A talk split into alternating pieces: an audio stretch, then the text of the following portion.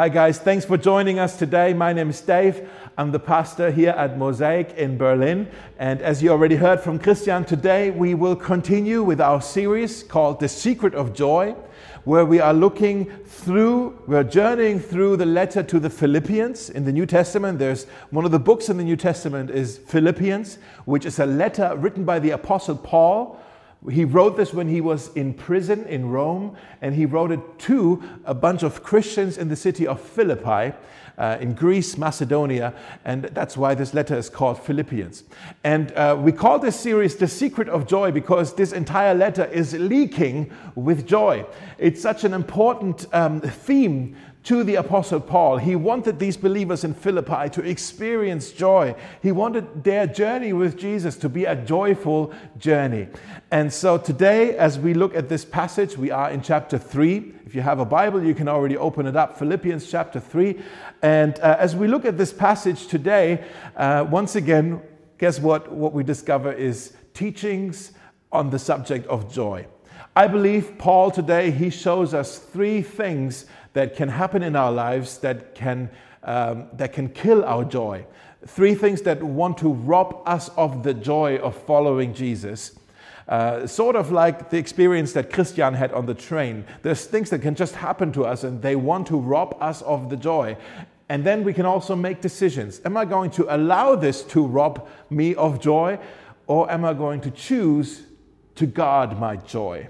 Am I going to choose? That's joy, joy is a decision. You can choose joy, okay, no matter what life is throwing at you. And so today we want to also look at not just what are these three things that want to take away the joy of following Jesus, but also what are the decisions that you and I that we can make when these killjoys, when they come to us. What are the decisions we need to make to guard our joy? That's what we want to do today. Let's now let's now go right in and read this passage in Philippians chapter 3. I'm reading from Philippians 3 1 through 11. Finally, my dear brothers and sisters, rejoice in the Lord. I never get tired of telling you these things, and I do it to safeguard your faith. Watch out for those dogs, those people who do evil, those mutilators who say you must be circumcised to be saved. For we who worship by the Spirit of God are the ones who are truly circumcised. We rely on what Christ Jesus has done for us. We put no confidence in human effort, though I could have confidence in my own effort if anyone could. Indeed, if others have reason for confidence in their own efforts, I have even more. I was circumcised when I was eight days old. I am a pure blooded citizen of Israel and a member of the tribe of Benjamin, a Hebrew of Hebrews. I was a member of the Pharisees who demand the strictest obedience to the Jewish law. I was so zealous that I harshly persecuted the church. And as for righteousness, I obeyed the law without fault. I once thought these things were valuable, but now I consider them worthless because of what Christ has done. Yes, everything else is worthless when compared with the infinite value of knowing Christ Jesus my Lord.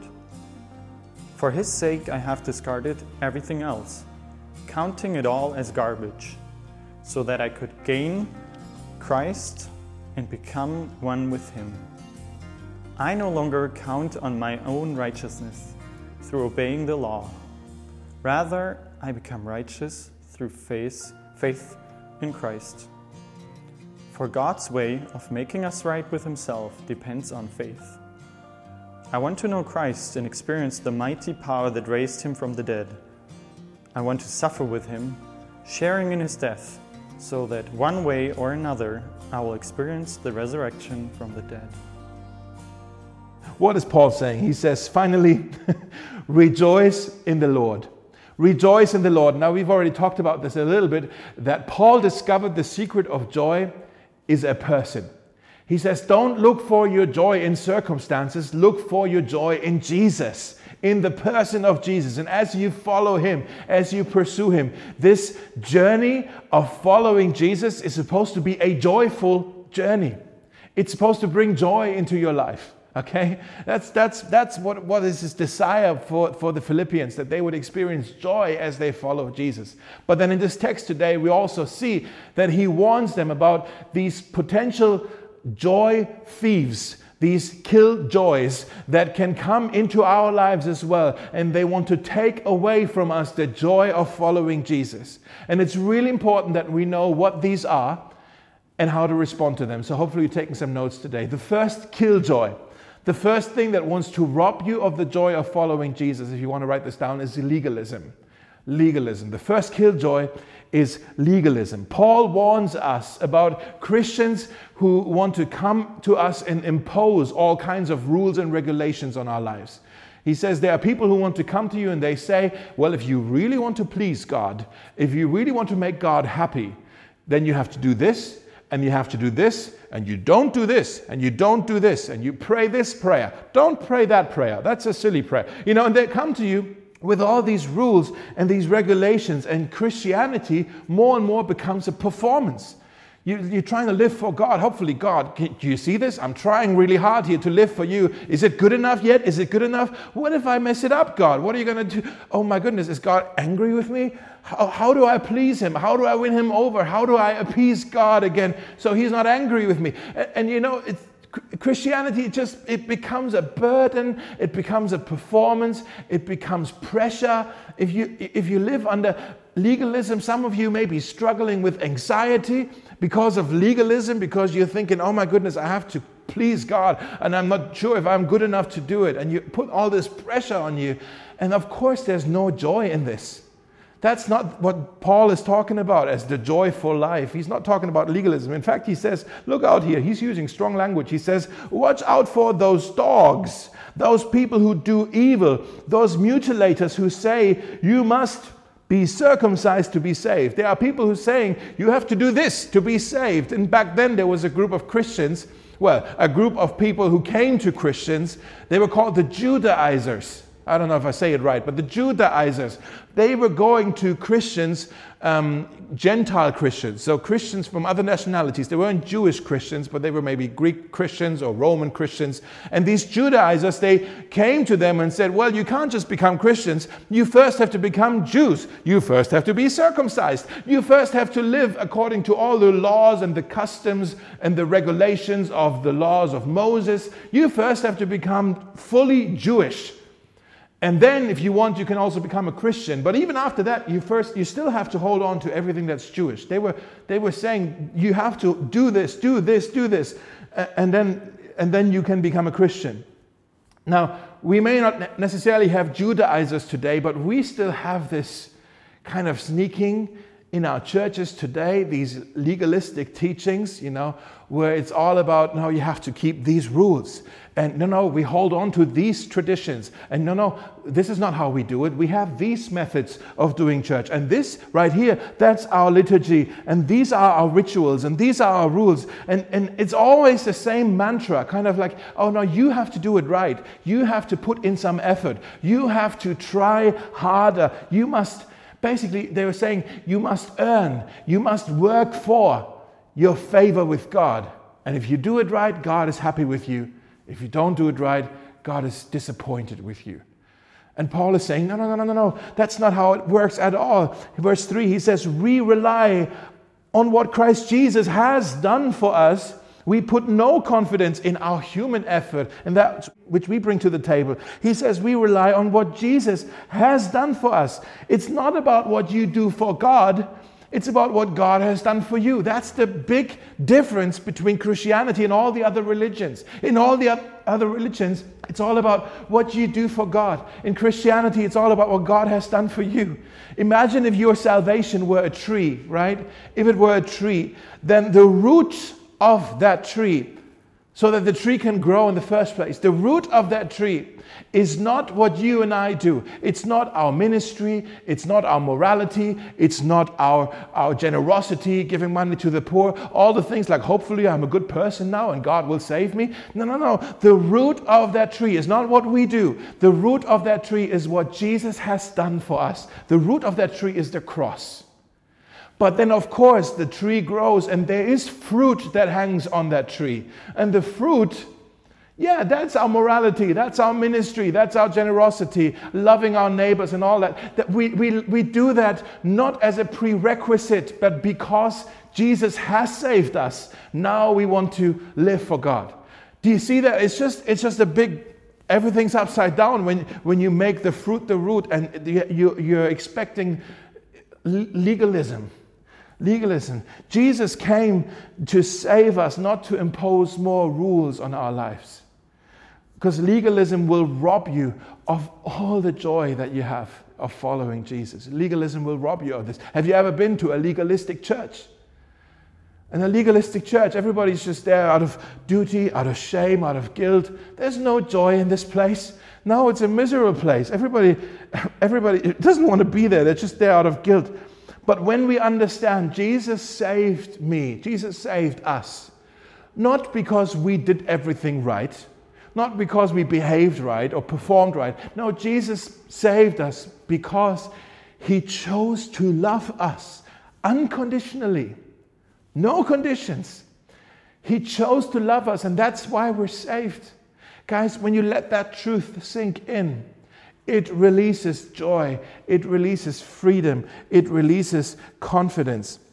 So, the first decision to not let joy be robbed by legalism is write this down I choose grace over legalism.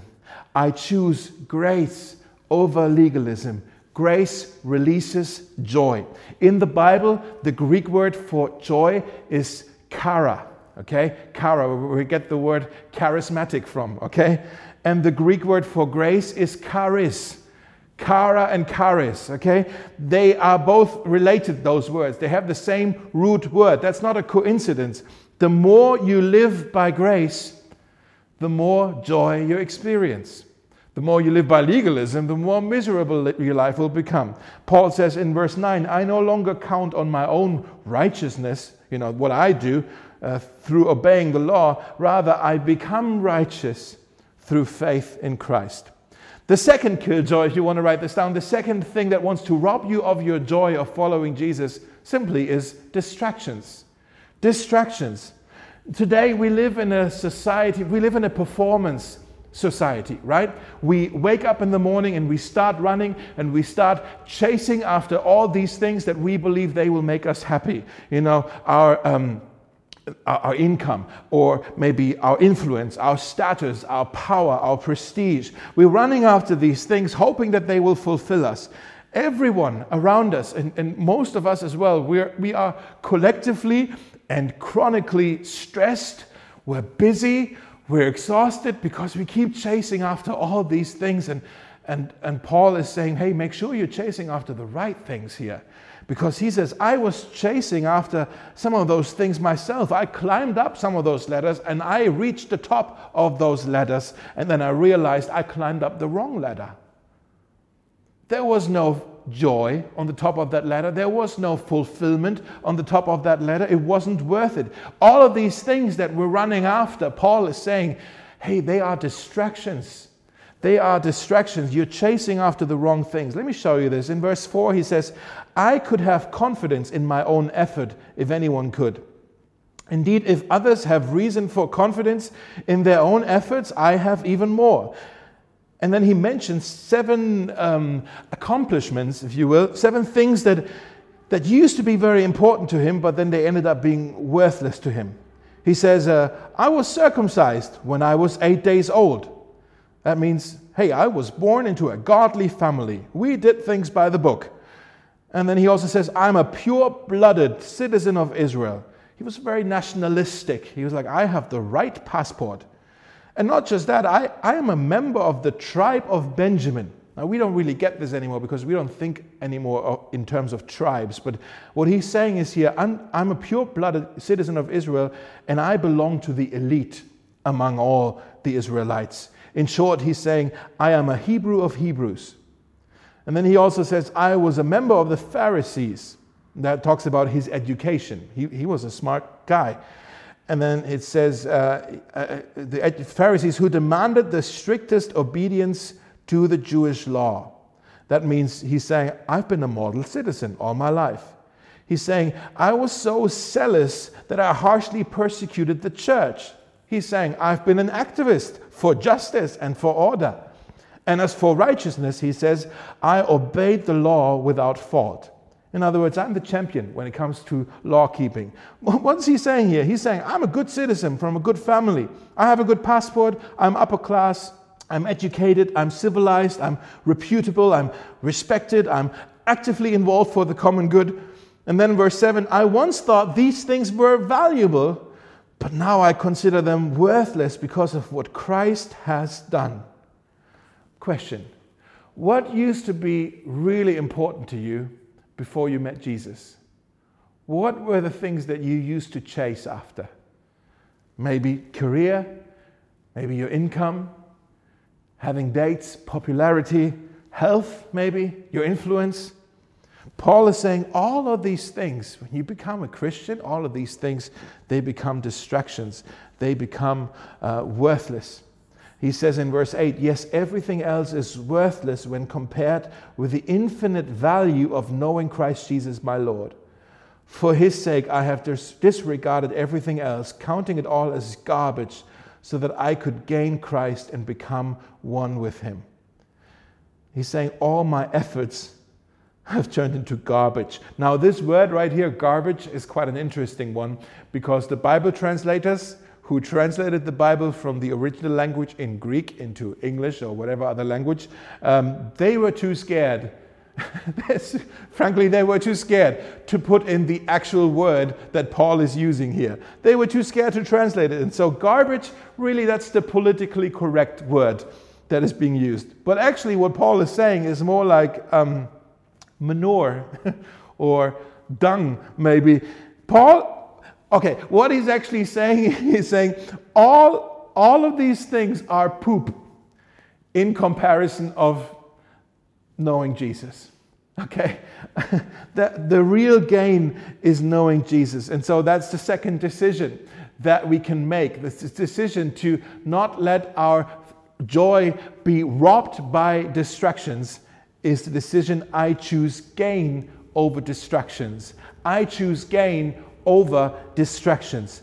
All of these things are garbage, these distractions. Maybe they bring me some temporary happiness, but they won't bring me lasting joy. And so there's a greater gain that he writes about. He says, Everything else is worthless when compared with the infinite value of knowing Christ Jesus, my Lord. That's the gain. And then he says in verse 10, I want to know Christ and experience the mighty power that raised him from the dead.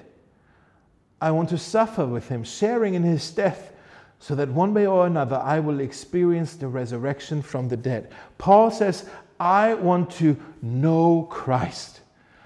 I want to know the resurrected one, the one that's risen. That's the real gain in my life. Now, a couple of weeks ago, we celebrated Easter together, right? And at Easter, we celebrate that Jesus was risen from the dead and is now alive. It's an inconceivable miracle that we're uh, celebrating, that we're proclaiming on Easter, that someone who was dead, who was executed, brutally executed by the Romans, they made sure that he was dead, came back to life and is alive today. Now, that's inconceivable for many. I, I want to, you know, in, in the book of um, Jude, it says, Be merciful with those who doubt. I, I want to be merciful with people who struggle to believe that because it is, it is an astonishing thing to believe. And for many people, it's probably too good to be true that someone would come back to life because that would change everything. There's even some, well, theologians, so called theologians, who uh, well, how do I say this nicely? Well, who, who would basically say, well, the resurrection, maybe something happened, but that wasn't a physical resurrection. No, no, not a physical resurrection. No, the command to love your neighbor has resurrected. And the power of Jesus and the spirit of Jesus and the personality of Jesus, they have resurrected. and the example lives on and is available to us today. Blah, blah, blah, blah, blah, blah. The Spirit of Jesus lives on, but Jesus Himself, they say, yeah, Jesus Himself, the body, yeah, that's still dead, right? There's no way. Even some theologians say that there's no way that Jesus could have been risen from the dead, but that's not at all what Paul believed. That's not what Paul believed. For him, it was a fact that Jesus is alive, Jesus is risen. He physically came back to life. Because if Jesus were not risen, if only his example lived on, then Jesus maybe is a nice inspiration, maybe he's a nice example, but you can't know him. You can't talk to him. You can't hear from him. You can't relate to him. Maybe he's an example. Maybe he's an inspiration. But you can't know him. If Jesus were not risen, then he is no different than Muhammad or Buddha. No different. But Paul's saying, when he says, I want to know Christ, that means Jesus can be known, Jesus can be felt, Jesus is approachable, Jesus is relatable, Jesus is tangible. That's what he's saying here. And uh, he's saying, I want to know Christ and experience the mighty power that raised him from the dead. Now he's talking about the Holy Spirit. The power that raised Jesus from the dead. In the book of Romans, it says the same power that raised Jesus from the dead, the Holy Spirit now lives within us. And Paul says, I want to experience this power that raised Jesus from the dead. I want to see how this power can break into my life, into the areas where it reeks like death, and it breathes new life into these areas. In areas where maybe there is anger and bitterness, I want the resurrection power to give me a willingness to forgive. In areas where there's insecurity and worry, I want the resurrection power to break in and give me confidence and hope. In areas where I'm so self centered, I want the resurrection power of Jesus to break in and give me compassion and, and, and, and generosity. And not just in me, but also around me. Like Paul saying, I want to experience the resurrection power around me, in, in, my world, in my city, wherever I am going, coming in touch with people. I want to see dead things come to life. That is what he's saying. Now, we all long for that, right? We all, that sounds good. I want to know Christ. I want to know the power of Christ. Of course, yes, we tick that box. But then it continues, guys. And now it gets a little tricky. He's saying, I want to know Christ and experience the mighty power that raised him from the dead. And I want to suffer with him. Oh no. now it gets uncomfortable. Guys, the third killjoy, the third thing that can rob us of the joy of following Jesus, is one that doesn't look like a negative thing. It's actually comfort comfort in our, in our society is, is something that people treasure, right? But actually, when we start to look at it, hopefully we can see now that it's a trap. It can rob us of the joy of following Jesus. Now, bear with me. I know this is challenging. And maybe you say, Paul, time out. Uh, I, I, I, you lost me. I'm out here. Grace over legalism, yeah, I can, I can understand this. Maybe that's what you're saying. Maybe you're also saying gain over distractions. Okay, I can follow what you're saying here. But suffering over comfort, I don't see it. Maybe you're saying, I don't see it. I don't see how that can bring joy into my life. Suffering over comfort. Am I a masochist? Like, what, what, what is saying? What is Paul saying here? He is saying, Jesus brings more joy into my life than comfort. Jesus, not comfort, is the source of joy in my life. I'm holding on to Jesus, even if, and especially when I have to suffer. I don't let go of Jesus when suffering comes so that I can turn back to comfort. No, I choose Christ over comfort. Write this down. I choose Christ over comfort. Because of Jesus, Joy can also be found outside of my comfort zone. Paul is saying, I just wish I could be so close to Jesus at all times. When I think of Jesus, where he went, what he did, I just want to be with him. I just want to be close to him. When he, but not just when he performed miracles, not just when he, when he healed the sick, not just when he, when he preached sermon on nice mountains. No, I want to be close to Jesus, even when he's hanging on a cross. Even then, I just want to be close to Jesus. Do you see it? Paul has discovered that even our pain can somehow connect us with Jesus.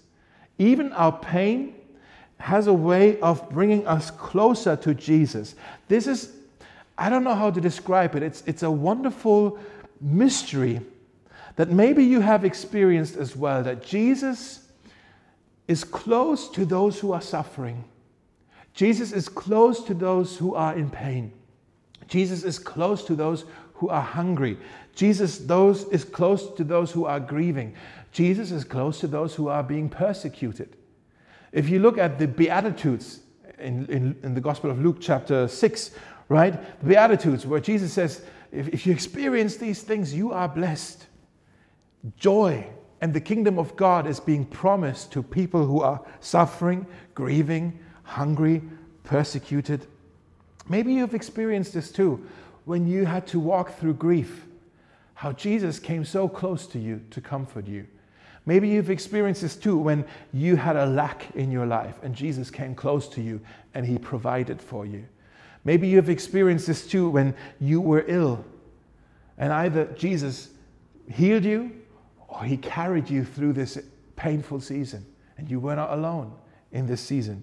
Maybe you were in conflict and Jesus gave you peace. Maybe you were bullied and you discovered Jesus is my refuge. He is my refuge. And Paul is saying these experiences in the middle of pain and suffering, these experiences with Jesus have become so, so dear to me. They have become a treasure to me. They have become more important to me than my comfort. I want to share this example, and maybe it's a bit of an extreme example, but I hope it gets the point across. Maybe you remember this. It's a few years ago now. Um, there was a group of missionaries from South Korea. They were all in their 20s. I think there were 23 of them or something, but they were all young adults. And they went on a mission trip to Afghanistan. And while they were there, they were captured and taken as hostage by the Taliban. And uh, one of the survivors, because not all of them survived, one of the survivors uh, actually shared afterwards the story how all 23 of them eventually they were split up in smaller groups and taken to different places but on one of the last days or nights when they were all together they just were all as a big group and they were praying together. And uh, and, and one of the girls they, somehow somehow she still had a bible with her that she uh, that they didn't take from her. And so they, tore, they, they were tearing that bible apart and gave different scriptures to different people so that uh, wherever people were actually ended up they had a piece of god's word with them. And then they started to pray. And the guy who survived this he says one after the other we surrendered our lives to god in the midst of this painful uh, suffering moment, we all surrendered our lives to God and says, God, your will be done, not mine. Your will be done, not mine. Whatever brings you more glory, God, that should happen right now. If it brings you glory that I die, so be it. If it brings you glory that I survive, so be it. Whatever brings you most glory, whatever brings you most glory. And one after the other, they dedicated and surrendered their lives once more to Jesus.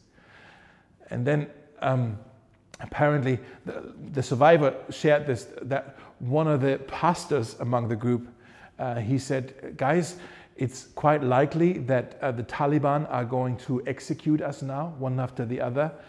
Uh, and i already said to them that i'm the pastor and that i should be killed first. And then a second guy uh, apparently he stood up and says no no you shouldn't be killed first. I should be killed first because I'm also a pastor and I'm also an elder in the church. So I'm a pastor and an elder, so I should be killed first. And then a third guy says, No, but none of you guys are ordained. I'm ordained. I'm a pastor and an elder, and I'm ordained. I should be killed first. and sure enough, that third guy was the first to be executed. And, and some of them were killed, and somehow the others were eventually released, and they went back to, to South Korea. And the survivor says that the odd thing was that when we were back in Seoul, we were back um, in safety, we were back in our comfort. But then when I, when I met the others in church that were with me in, in Afghanistan, hostages of the Taliban, when, when we see each other, they come to me and ask me, Pastor, don't you wish that we were still there? Do you also wish that we were still there? And you're going like, what? You want to go back to the Taliban? You, you want to go back being a hostage by the Taliban? But they were saying, Pastor, don't you wish that we were still there? We were so close to Jesus then. We had such sweet communion with Jesus then. We, he was right there with us. We could all sense him. We could all feel him. He was there with us as he promised that he walks with those who are suffering. He was there with us. And now we're back in Seoul. Now we're back in safety. Now we're back in comfort. And I'm praying, they're saying. I'm praying and I'm fasting and I'm singing, but it's just not the same. I'm not as close to Jesus as I was back then in Afghanistan. Isn't that, isn't that crazy? I know it's a bit of an extreme example. But they were saying it was so wonderful when we were there with Jesus. And I think Paul, he discovered this as well when he says, I want to suffer with him. If that's what brings me closer to Jesus, I choose Christ over comfort. Even if that means it gets uncomfortable, even if it means it hurts, even if it means that I lose everyone and everything. I want you, Jesus. That's what Paul is saying. I want you, Jesus, no matter where it leads me. Jesus, you are the source of all my joy. You are the source, and I won't let anything rob me of that joy. Not legalism, not distractions, and not even comfort. I just want you, Jesus. And Jesus, that's our prayer as well. It's not an easy prayer. I don't, I don't know if even right now, if I can pray it as authentically and uh, as maybe Paul meant it when, when he wrote this letter. But I want to say to you, Jesus, that more than anything else, uh, I and we as a church, we want to know you. We want to know Christ. And we want to experience this resurrection power that brings dead things back to life. And Jesus, we also want to be willing to suffer with you. If that's what it takes, Jesus, to grow closer to your heart, if that's what it takes to be closer with you, then yes, Amen. So be it, Lord. That's our prayer. Lord, I pray that you would fill every one of us with great joy today, a joy that only you can give. Lord, we want to rejoice over the gift of grace in our lives. Lord, we want to rejoice that we have a real gain of belonging to you. And we want to rejoice over the privilege of knowing you. Amen.